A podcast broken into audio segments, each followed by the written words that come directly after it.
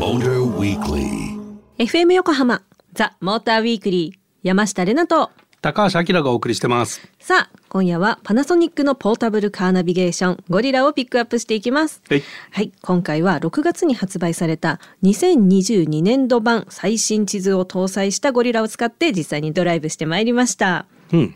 なんか前もねこういうドライブいたしましたけど、はいゴリラ使って、はいやはり快適だったなっていうのと、うんうん。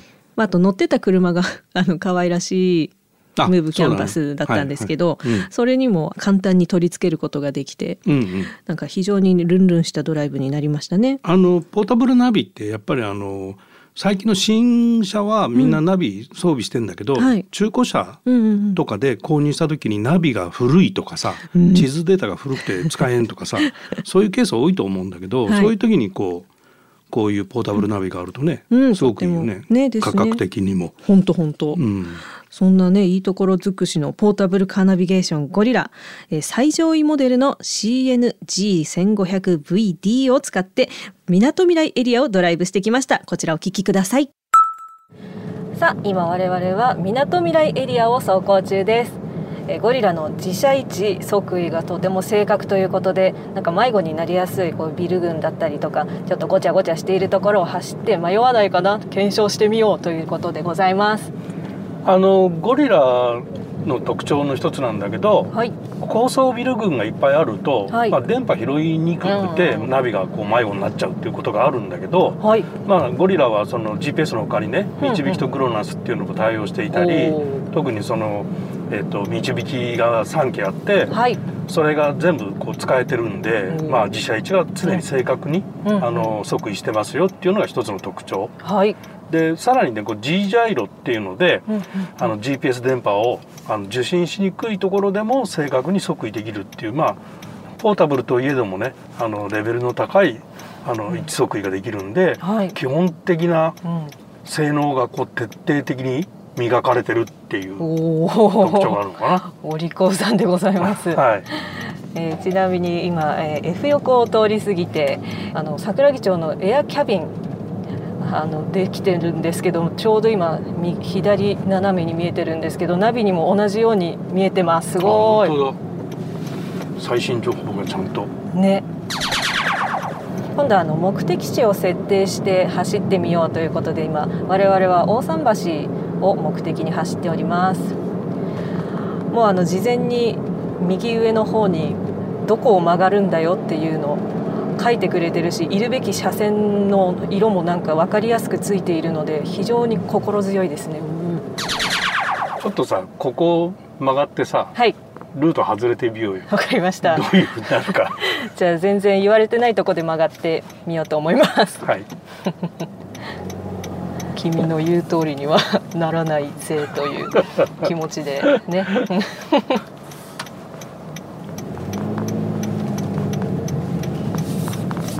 さあどうでしょう？はい。黄色く示されたルートを大きく外れてみました。お再検索中となっております。300メートル先高島中央公園北を右方向です。あもうあっという間にリルートしてるね。すごいですねもうだから次ではいはい戻りなさいっていうふうに言われましいやた戻りなさいじゃなくてあ俺別ルートを案内して。はい。大丈夫だねこれ。ねじゃあもう。リルートでいつも戻れ戻れだとさまもなくうん。高島中央公園北を右方向です。その先左方向です。おさらに分岐が続きおます。おおおお最初の案内よりも近いルートかもね。あこれラッキーですねじゃあ。わかんないけど 距離は、そっか。うん、でもすごくねでもここを曲がるここでここってすごい念をしてくれるのであのねいいですね。誰かに聞いてる感じ「えここ曲がっていいの?」っていう時にね横に誰もいなかったら自分を信じるしかないんですけどこの場合はナビが念をしてくれるのでとっても安心です。さてさて無事に目的地に到着いたしましてここまでスムーズなるあ案内をしていただいたと思います。ねあきらさん。あのリルートもねあの、はいスムーズだし早いしね、そうすごく。うん、いいよね。あのね迷ってる間にナビが一瞬でじゃあこっち行ってくださいっていう風に言ってくれる感じがうん。安心感がありました。うん。では無事に下道を走り切ることができたので次はあの高速道路で新しく開通した道路を走ってみてどのように表示されるのだろうかとか検証してみたいと思います。The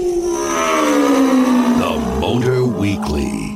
FM 横浜ザ・モーターウィークリー山下れなと高橋明がお送りしてます今夜はパナソニックのポータブルカーナビゲーションゴリラをピックアップしています前半は最上位モデル CNG1500VD を使ってみなとみらいエリアを走りまして、えーその魅力をたっぷり感じましたので続いては高速道路に乗ってさらに足を伸ばしてみました。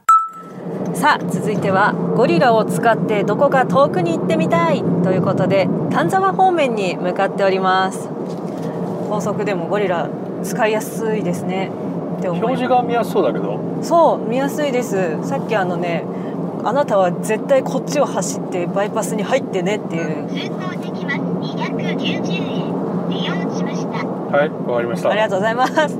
あのですねそうバイパスはこっちですよって分かりやすい大きな絵でドーンって出てたのであの間違いようがない。よくねこれどっち方面に行くんだろうですっごく迷うんですけどありがたかったです。あとなんか左レーンが減少するからねとかもそういう標識もバシバシ出てくるのであ気をつけようって思います。ーあと行き先看板があれじゃないの？あ本当リアだルと一緒じゃない？見えるものと一緒ですね。本当だ。すごい。3車線あるけどはいこっちっていう風に矢印が 3本もうね間違いようがないですね。えーレナちゃん今ここ走ってるのが、はい。新東名のう伊勢原大山。伊勢原の大山から、ーはいえー新秦野までが新しく開通したんではい。走ってるんだけど道路綺麗だよね。綺麗綺麗。もう新婚新婚ほやほやじゃない違う違う出来たてほやほやみたいな 感じです。はい。はあのーこの2022年版のいはい。地図がこのゴリラでも入ってるんで、ちゃんと案内してるんだよね、してた。うん。とてもスムーズでした。へえあの新東名って、はい。あの名古屋方面から、んうん。えー御殿場まで来てるじゃない、はい。でこれはまあ厚木のちょっと先の秦野から、うん。えー今伊勢原、えー大山ん。まで開通してて、すごい。あのこういうふうに最道路がどんどん新しくなった時にはい。あの地図が更新されるかどうかって結構大事じゃん。うん大事たまにね海突っ切るからはい。海のやつでね。でこれあの最長で、はい。えー3年間地図更新が無料なのね。ああありがたい。でしかも2ヶ月ごとに部分更新されるんで、うんうん。常に新しい情報が手に入るとで3年に1回、はい。あの全地図更新があ行われるんでまああの地図が古くて海の上走ることはあなないい 逆にレアみたいなはい、うん、で逆にねそのポータブルナビではい。地図更新ができるっていうタイプも、うんうん。まあちょっと他にはあんまり聞かないんで、はい。そういうところでもこのゴリラっていうのはやっぱりあのレベルの高い、えー機能を持ってるのかなとは思うんだけどね。そうですね。あとこれ走ってて今、うん。じっくり気づいたことがあるんですけどあの目的地案内をしてくれて高速の場合はなんかどこどこインターチェンジまであと何キロでなんか何分経ったら通過するよみたいなのが結構細かく書いてあるんですね、うん。でなんかちゃんとそれ通りにあそこを通り過ぎるとまた次っていう風に常に更新されてて。うんでなんかねあ例えば小さいお子さんとか自分もそうですけどトトイレに行きたいってなったら あと4分我慢してここで降りられるからとかサービスエリアあるよみたいのがこれ言えるからー安心して乗ってられるなって思った次第であります。なるほど。およそ1キロ先新秦のインター出口ですはいということだったんですけれども。はい。そう運転しててなんか、今ここで欲しいってなんか悩むポイントをなんか予測してるのか知らんですけど、うん。いい時にくれてるんですその Q を。あタイミングがね。そうなんです、とてもよろしいかなと思っておりました、見やすいよね。そうそう。運転していてもとにかく地図が見やすかったんですけど、うん。それはですね、えー前輪車の住宅地図をベースにしているので一軒一軒の家の形などもはっきり表示全国1741エリアを網羅しているそうです。おーすげえ。そして2022年度版最新地図が搭載されているので、新東名高速道路の伊勢原大山インターチェンジから新秦野インターチェンジまでの道路もありました。そして他にもスタジオがある横浜のみなとみらい周辺ですと、横浜のエアキャビンやガンダムファクトリー横浜などが追加されていたそうです。いましたね、そういえば。うんあんなにエアキャビンがあ、そうそう、今そう手元にあるんですけど、改めて見てみてます。うんうん。ポータブルだからね。さあ、取り外すせてね。ぐ脱着できて。便利ね。クレードルにカチッとははまるから。あれ気持ちいいですね。ね。シャキンでこういう感じだったんですけど。脱着楽ってのいいよね。ね、うん。はい今あのスタジオ周辺見てますけど。あ、うん。エアキャビンがねやっぱりあの描かれ描かれておりましてあのロープウェイじゃないですか、うんうん。だからあのつ綱ロープが張られてて、はいうん。でなんといってもちゃんと支柱がここにあるよみたいなのが 見えます。そしてあの、どこからどこにつながってるっていうのもなんか全体図がね。ね、うん。上から見ることないんでああこうやってなんか手に取ってポータブルナビで遊ぶのも良さそう。遊んだらあかんですね。あ家でシミュレーションできるね。あそれいいかもしれない、うん。なんか周りをねちゃんとチェックしておくって大事ですよね、うん。あとですねほあのこの周辺にあの船あるじゃないですか。あの、うん。何あー日本丸？日本丸。何丸がいっぱいあるからあれなんですけど日本丸。もちゃんとあのあこれはきっと船なんだろうなっていう形が見えて、うん。なんといってもスロープがうん。描かれているので、あ4つもあるんだっていう感じがね あの分かったりします。あそんなに細かく見てんだ。こんなね発見があるので普通にピコピコ触ってもよしもちろんあの運転で使ってもよしな楽しめるゴリラさんだと思っております。はい。それでですね、うんあとはそんなドライブのお供ということで渋滞を回避したルート検索もしてくれるとのことです。うんえーポータブルナビなのにビックスワイドに対応しており渋滞を自動で回避できる。えーまた走行中の車の情報プローブ情報を活用する実証実験のエリアが7月に拡大され全国で利用できるようになったそうですがまず、うん。はいプローブ情報って何ですかとかもいっぱい謎。謎謎。はい。あの道路の状況をつかむのに、はい。まあ、あのビックスワイドっていうのがあって、うんうんビックスってまあ知ってる人は知ってるんだけど のど飴？あ違う。はい。ちょっと違いますね、うんうんあの道路にセンサーがついててはい。でそれで車の通過とか渋滞とかうん。何秒で通過したからここは今流れてますよとか、はい。そういうビックスワイドっていうのがあるんだけど、うんうんうんでそれは道路に設置されてるから設置されてない道路の情報ってつかめないじゃん。あ確かに。だから主に高速道路にあったんだけど、はい。でプローブ情報っていうのは実際の車が通りましたっていう情報で、まあ、あのタクシー会社とかそういうところからこう情報がこうアップロードされて VICSの機械がないところでもうんうん。道路状況が分かると。おー。でそれがまあ全国拡大されましたっていうところでこのプローブ情報例えばはい。あのコネクテッドカーになってくると、うんうん。例えばワイパーを使ってる情報とかがつつかめると、ああ雨降ってんだとか そういうのも将来的にはね、はい。あの分かるようになるんですごい期待されてる情報の一つなんだけどね。でそういうのが搭載されてるから、はい。あのこの先の渋滞っていうのは予測ができると。なるほどな、うん。なんかみんなの情報を集めてなんかいいですね。みんなで作ってる感じ、うんうんうん、そうそうそうそう。なるほどでありがとうございます。ぜひ皆様のお近くのカー用品店などで体験してみてはいかがでしょうか。今夜はパナソニックのポータブルカーナビゲーションゴリラをピックアップしました。The Motor Weekly. FM 横浜ザ・モーターウィークリー山下れなと。高橋明がお送りしてます。さあここからはリスナーの皆さんからいただいたメッセージを紹介していきます。はい、ラジオネームモルトさん。ありがとうございます。ありがとうございます。あきらさんに解説してほしいのですけどはい。日野自動車の CJPT 除名って自動車業界に与える影響はいかほどのものなのでしょうか？なんでそんな難しい話を。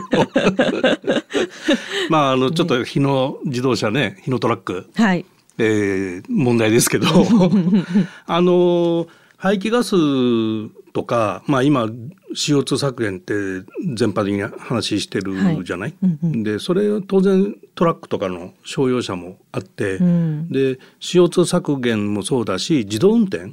はい。そっち系も商用車すごく進んでいくのね。うん。でそういうのの実現って実は乗用車よりあの商用車の方が先になるっていう動きが考えられてて、はい。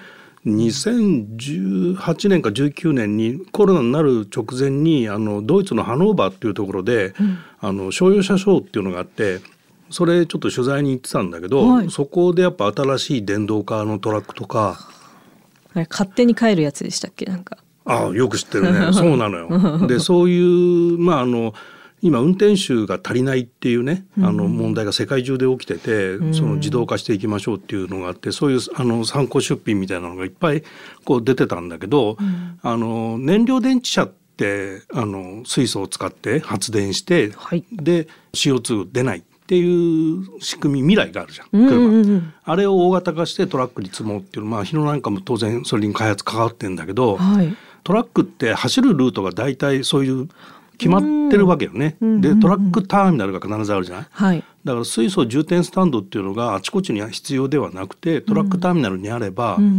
用が足りちゃうわうん。けじゃん。うんはい。でそういうのもあるしそのどこを走るかっていうルート、うん。えー例えば、えー路線バスとかはもう決まってるから、うん。車庫。に充填スタンドがあれば燃料電車走れるよねみたいな。ただ今1台1億円ぐらいするから。高級車。うん、だからまああの量産していかないとコスト下がっていかないんで、なかなかそこら辺は大変なんだけど、まあそういうことが進んでいたり自動運転だとボルボが参考出品してたのはもうトラックヘッドあのコンテナを引っ張るトラックヘッドがあるじゃん、はい。もう運転席がないの。出た ー。ええ運転席のないトラックヘッドがあってまあびっくりでねねまあ人人が乗るスペースがないって あ、なるほど。いずれホラーになりそうですね。運転手がいないみたいな。そうそうそんなことはないですね。あとはねドイツでそのアウトバーンに電柱立ててうん。トロリーバスってわかるかな？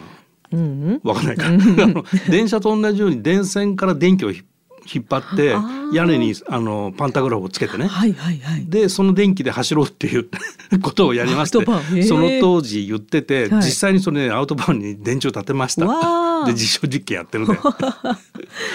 え、そんな速く走るんですか？そういうわけじゃない。あの要は電気自動車よ。電気トラック。でえー。その電気をどっから取るかって言ったら河川から取るっていうさ。なんとも なんと面白い。も、うん、あとはねプラトゥーニングってわかるかな、ん。あのね隊列走行みたいな。でトラックって四角い長長方体じゃん、はい。あれがこうくっついて走るとあの空気抵抗とか減るからおすごく燃費が良くなったり。おあの効率が良くなったりそれ電気のね効率が良くなったりすると、そういう話があって。うん。あの自動完全自動運転だとその前前の車との車間距離が不要になるんでなるほど。そういうプラトゥーニングの研究もしてたりしてでそれ合流はどうすんだって話が結構あって。入れねえじゃんみたいな。そで結構ねそこ頓挫してるらしいけど、そうですよね。うん、まあいろんなそういう実証実験が商用車の方では行われていて、うんうんそういうところからこう、えー量産化されて、えーコストが下がってきたものが、まあ、パッセンジャーカーに搭載されて、我々がの使えるようになるのかなっていう流れが一つあるかな。うーん。だからあのちょっと興味味があったらね商用車もあのニュースを見とくと面白いかなと思うけど。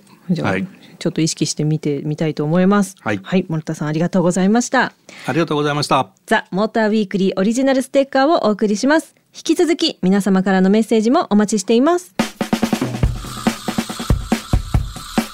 FM 横浜ザ・モーターウィークリーエンディングのお時間となりました。今夜はパナソニックのカーナビゲーションゴリラをピックアップしてお届けしました。はい。たっぷりたっぷりお届けしました。はいそしてですね、えっ、とメールの話なんですけれども、うん今週はテーマを決めてあのリスナーの皆様に投げかけてメール大募集したいと思っております。あはいはいはい、はいえーまあもちろん車に関することはもちろんなんですが、うんうんえー秋といえば味覚狩り？うんあきらさん何かあります？秋まあブドウとか梨とか、ですよね。そういう感じ？そういう感じですよね。うん私桃しか買ったことないんですけど。ははい、なので皆さん味覚狩りと言ったら何を借りますか？そしてうんもしおすすめのか狩り場があったらカリバ。ぜひ教えてくださいあ。果樹園ね。そうですそうですす。この2点になります。あれがさう、ん。なんなんであの高さなんだろうね。ね 超苦手で、ものすごくうん。中腰が長いじゃん。もう完全トレーニングだよなあれね。腰いてて。あれねちょっとね辛いんです。うんそれは背高い自慢でしょうか。はいありがとうございます。はい。はい、えーおすすめの狩り場と何を狩るか、えー、宛先は tm アットマーク fm 横浜ドット jp tm アットマーク fm 横浜ドット jp まで。たくさんのメールお待ちしています。番組オフィシャルツイッターもありますのでフォローチェックぜひよろしくお願いいたします何か番組のことをつぶやくときはハッシュタグモーターウィークリー847でお願いします。そして番組のホームページでは今夜の放送の内容がアップされています。またザ・モーターウィークリーウェブオートプルーブでは車の最新情報が日々アップされていますのでぜひチェックしてみてください。ということでここまでのお相手は山下れなとモータージャーナリストの高橋明でした。また来週